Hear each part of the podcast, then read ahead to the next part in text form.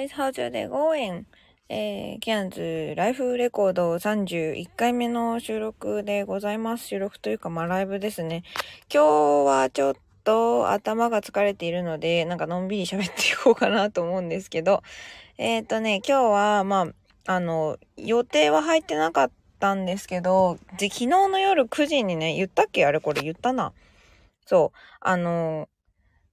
ラストミニットってよく、こっちはね、ギリギリのことをラストミネって言うんですけど、そう、ラストミネで、あ、前の日の9時ぐらいに私がなんかウーバーでウェイって言ってなんか走り回ってた時にですね、えー、店長からまたレンタカーのね、LINE が来まして、そう、まあせっかくなので、ね、英語の勉強がてら原文、原文読もうかなと思うんですけど、よいしょ。そう、なんだっけな。そう、あの、sorry for the late message. Can you do a shift tomorrow for me? I realized I had my friend roasted again, but she's not here. Would be great a help if you can ということですね。なんかこれ喋ってたらなんか言った気がしてきたので、なんか繰り返しになってる気がするんですけど、まああの、一個ね、あの、お伝えしたいことはね、ネイティブがこれ打ってる分ですけども、主語に it ないやないかみたいな would be a great help would be a great help if you can ということでね、it つけんのかいっていうツッコミはともかくですね。まあ、あの、ちょっと、ちょっと抜けたところのある可愛いあの、お羊座店長、違う、お牛座店長ですね。どっちだっけな？忘れちゃった。なもので、あの、ちょっと抜けてるところのある可愛い何個か年下の店長なんですけれども。あ、耳だけ失礼しますということで、みそさんこんばんは。よかったら、あの、大した話をするかわかりませんが、聞いてってください。そう。あ、そんな感じで、あのね、昨日の夜になって急にね、明日入れるっていう、なんか、あの、ホリデーでいないって言ってたスタッフのことをシフトに入れてたのすっかり忘れてたんだよ、みたいな泣きが入ってですね。まあ、あの、午前中予定はあったんですけど、ちょっと遅らせれば大丈夫ではあったので、あ、のね、ちょ、だいぶお高めのコーチングを受けてたり私はするんですけど、まあそっちが多少融通聞かせてくれるので、あの、午前中というかですね、朝シフトに行ってから、あの、何時ぐらいだ ?10、お昼の12時前から、7時ぐらいまでですね、ちょっとコーチング、今受けてるコーチングのコースを、マンツーマンのやつをやってきました。それのおかげで今脳みそがパンパンでですね、だいぶあの脳みそ、脳疲労がすごいんですけれども。ただまあその整理というかね、いつも毎度毎度このコースの1日のやつを受けるたびにですね、私は消化に死ぬほど時間がかかるので、なんていうか、情報型と価値観がとんでもなく、なんでしょうね、変えられないと思って諦めるしかないなとか付き合っていくしかないなって思ってたものが、なんか実は変える方法があったって知っちゃったら、どうするっていうなんかすごく抽象的な話をするとそんな感じなんですけど、What if you got information about what you had already given up changing? You could change. So what I thought, what you thought, or what you, yeah, what you thought you couldn't change about, and you had already accepted, but actually it's not. And now if you knew that it, it could, uh, it could be possible, what would you do? っていう感じなんですけど、ゴリゴリの家庭法だったせいで全然さらっと言えなかったですね。はい。まあ、あの、もちろんね、なんか私は、私はね、曲がりなりにもかなり自意識過剰というか、意識高い系と言われるというかですね、あの、なんでしょう、こう、自分を第三者目線で見てる感覚が結構強いタイプなんですね。なので、その常に、こう、水亀座の特徴とか言ってよく言われたりもするんですけど、あ、私ゴリゴリの水亀座なんですけど、太陽、月、火星、金星が全部水亀座に入ってるサラブレッド中のサラブレッドみたいな、両親も水亀座ですみたいな。そう。なんかあの、水亀座スロットみたいなのあったらね、間違いなくね、なんかドビンゴを引き当ててるような人間なんですけど、なんかよく水亀座さんはね、なんかあの、喋、自分の喋ってる言葉とか、自分のやってることとか、体制とかをモニタリングしてる癖があるよ、みたいな。な客観視の鬼みたいなことを言われて、わしやないか、みたいな、いつも。なんで今日この水、まあいいや。最近話の脱線がすごいんですけど、まあいいです。そう、まあって言われてて、で、まあ言われてるからというより、もともとそうだったとは思うんですけど、その毛が私は強くてですね、比較的10代、それから20代前半、まあ大学生ぐらいの時までですね、かなりの自意識過剰、えっ、ー、と、ナルシストオツ的なニュアンスじゃなくて、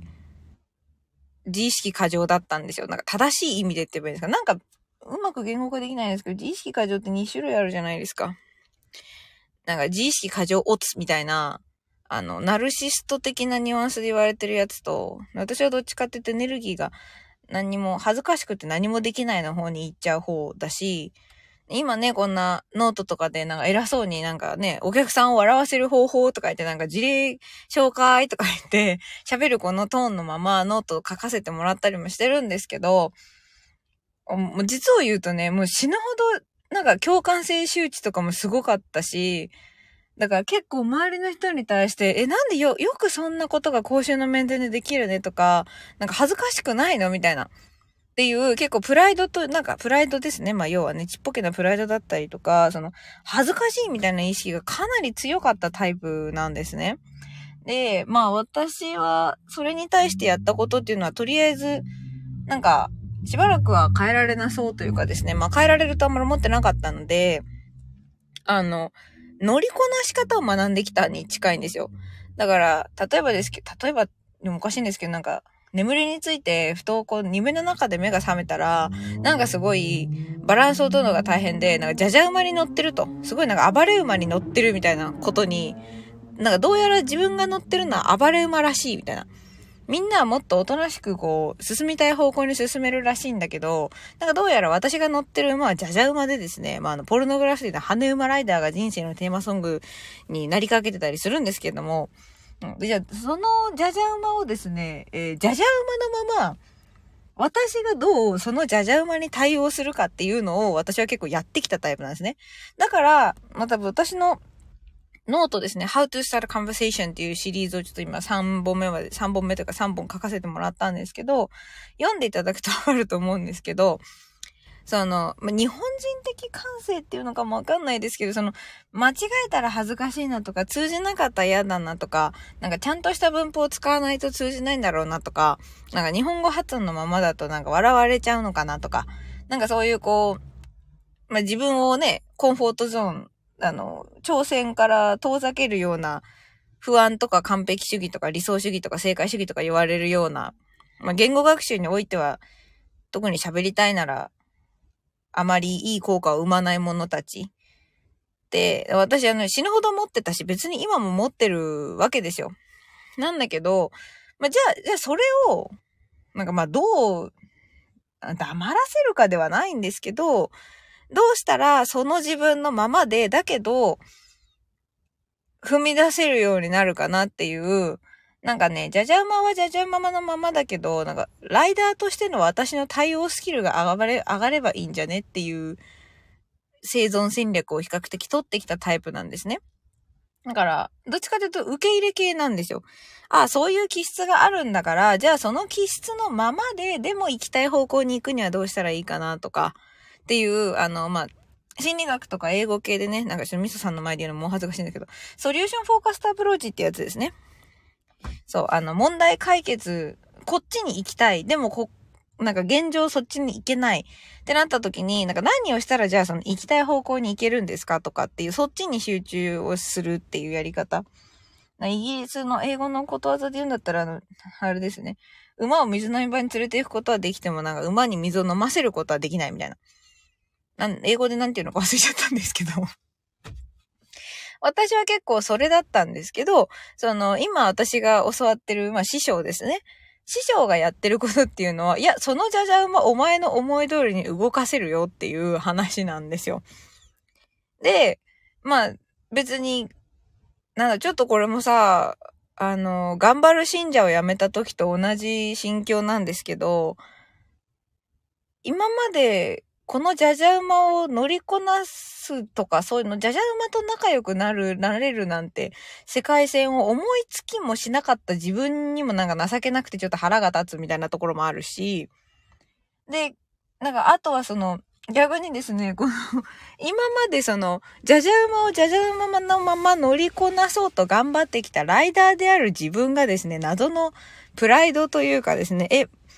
じゃあ私の今までの努力はみたいなのよくわかんない、あの、未練って言うんですか？なんかそういう感情が起こっちゃっててですね。やっぱり長く続けてきたものの方向を変えるっていうのはですね、いつ、いつだって何だって抵抗が強いものだなと、自分自身ではね、今噛み締めているところではおるんですけれども。まあ、後者に関してはね、あの、なんだ、えっ、ー、と、優等生、結構私、学生時代は優等生になってきちゃったというか、なんかまあ、ならざるを得なかったというか、なんだかんだ優等生であることを選んできてしまった人生なので、なんかその優等生を辞めた時もですね、なんていうか、この優等生の猛襲みたいな、優等生なポンユズの猛襲みたいなのが 結構抵抗してきて、その、え、じゃあ何のために私は我慢してきたの？とか、なんか、まあでも我慢って思ってる時点で我慢なんですよね。そ、その時はさ、なんかやりたくてやってるとか、口では言ってたけど、まあ、我慢してるっていう自覚というか、やってやってるみたいな気持ちはどっかにあったわけですよ。私が一番やりたいことはこれじゃないみたいな。で、ただまあそれを納得させるためにという、だったりとか、まあいろんなね、あの、自分の心を平穏に保つためにね、それを飲み込んできたなと思うんですけど、じゃあいざもう優等生やめていいんだよ、やめれるよってなるとですね、今度はその、優等生だった側の自分みたいな、a part of me ってやつですね、英語で言うんだったら。私の中の一部分が、まあ、抵抗するわけですね。で、だから、なんか、そこは一応こう折り合いをつけるというかですね、まあその優等生に自分の中でこうイメージワークとかいろんな書き出すとかお手紙書くとか、まあ多分方法はいろいろあるんですけど、私の場合結構書き出すとか喋り散らすみたいなのを、私にとっては言葉遣いとしては有効なので、そういう感じでこうね、和解してというか来たんですけど、また今回ですね、この師あの師匠とのセッションの中で、まあいろんななんか変えられないと思ってたもん、自分の中のね、性質だと思ってたものとかが変えられるんだとか、ひっくり返せないと思ってたものがひっくり返せるんだとかっていうのを次々とね、あの、突きつけられてですね。で、実際問題、それにこう、あの、一回私は好きな気に入った先生とか憧れた人とかがいるとですね、あの、幻滅するまではとりあえずなんか鵜呑みにしてバカの一つ覚えみたいにその人に、あの、付きまとうっていうすごいストーカー気質を持ってるので、自分がそういう成長の仕方をするタイプなのは分かってたので、まあ、それでやってきたんですけど、やってきたから、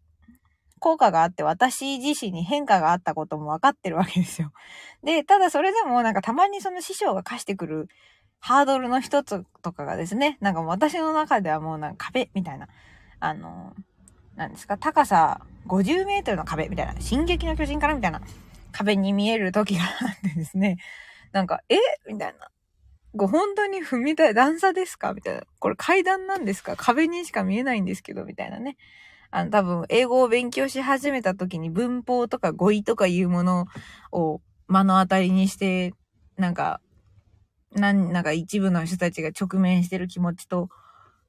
同じなのかなと、まあ、全然エリアは違うんですけど、そんなことを思っていた、思いながら、えー、夜のですね、ウーバーイーツの配達をしておりました。ウーバーのいいところはね、脳みそがどんなになんか動いてなくても、なんかお留守でもですね、お金が稼げるところですね。そう。あの、脳死状態でお金が入るのがウーバーだと思ってるんですけど、そんな感じですね。なんで今日は3つだね。あの、レンタカー屋さんで午前中ちょっとバイトをして、で、えー、師匠のセッションを受けて、脳みそぐるぐるしながら、脳みそはもう完全に、あれですね、あの、起動中のくるくるですね。読み込み状態のまま、えー、ウーバーイーツでもうちょっとお小遣いを稼いでという、そんな一日を過ごしておりました。今日のね、コースはまあなんかヘルス、まあ、心身の環境とか全部に関してのこう健全さみたいな話だったんですけど、まあその中で何個かね、その呼吸のワークみたいなのを結構、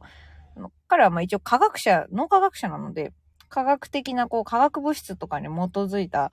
あの、やり方？でのこう呼吸のワークとかを教えてもらったので、ちょっとね、今日からやって、効果のほどというか変化のほどをですね、また、このね、ケアンズライフレコードでもお話ししていけたらいいかなと思っています。あなんか、みそさんが来てくれたから、というか、まあ、みそさんがね、多分こういうタイミングだから、ちゃんとこの、今日こういうことがあった日にみそさんが来てくれたような気がするんですけども、私は、あの、師匠より私は若干スピリチュアル寄りなのでね、タロット使いでもあるので、縁とか、日本でいう縁とか巡り合わせとか、そういうものはまあ、いわば信じてるというか、まあ、自分が動いてれば当たるし、見つけたいものは見つけられると思ってる派なので、あの今日はね、来てくれた人が、みそさんでよかったなと、はい、あの、お耳だけ失礼されている今も言ってくれると思うんですけど、に勝手に伝えておきたいと思います。はい。まあ、そんな感じでですね、あの、最近なんか、 Cairns Life Record がですね、えー、な会ったことを喋るというより、なんかその日興奮したことを喋るみたいななってるので、名前を Cairns Life Record じゃなくて、なんか、 Cairns ポンコツ Excited Record とかにしないといけないのかなって。まあでもこれもね、あの、私のライフなんで、あー、みそさん、なぎきさありがとうございます。そう、まあいいかということでですね、え最後に私があの、愛してやまないうさぎ帝国のね、新しいグッズが出たので、そいつを、や、あの、仕事の休憩中に見て大興奮しすぎて一人で画面見て、何ですか？もうニヤニヤ通り越して、もう みたいな、あの、な、わかります？このオタクのなんか、口を押さえても抑えられない笑いみたいな、が出ちゃってですね。あの、同僚のね、あの、いつも面倒を見てくれる優しいお兄さんにね、ちょっと一瞬怪げな目でこちらを見られたんですけれども、そう、あの、The Earth is Good って、あの、デカデカとね、書いてあるあの、うさぎ帝国のですね、えー、グッズが出まして、もうあまりに興奮して、あの、友人にですね、スクショと一緒にね、見てって送りつけたらですね、見てました。どれをお姉様に買って差し上げようかとって、あの、帰ってきてくれてですね、好きって思ったんですけど、まあそんなしてね、あの、しょうもないあの、オタク丸出しの、はい、あの、興奮したよっていう今日の報告で、今日のライブは終わりたいと思います。まあこんな感じでですね、だいたいまあ夜このぐらいの時間、10分から15分ぐらい、キャンズライフレコードと題してですね、まあ、主には言語とか、メンタルとか、まあ自意識だったり、その辺、まあメンタル、主にメンタルと言語ですかね。時々ちょっとなんか、若干タロットとかね、こう、巡り合わせみたいなスピリチュアルじみた話なんかもするかもしれないんですけど、主な話はね、こう、英語を日本人が話す時の抵抗と、その乗りこなし方みたいな、について結構お話をしたり、まあ、質問に答えたりね、しておりますので、なんかどうやって英語を話すことに対する抵抗をね、なくすのかっていう。私自身もだいぶなんか、変えられない部分をうまく対応する以外に、変えられないと思ってる部分を変えるっていうやり方を今絶賛学んでおりますので、まあ、今後のね、ゆずぽんの Cairns Life Record だの、ノートだの、ツイッターだのも楽しみにしていただけると嬉しいです。ということで、今日の Cairns Life Record はこの辺でちょっと長くなりましたね。Thank you for listening. Have a good night. See ya.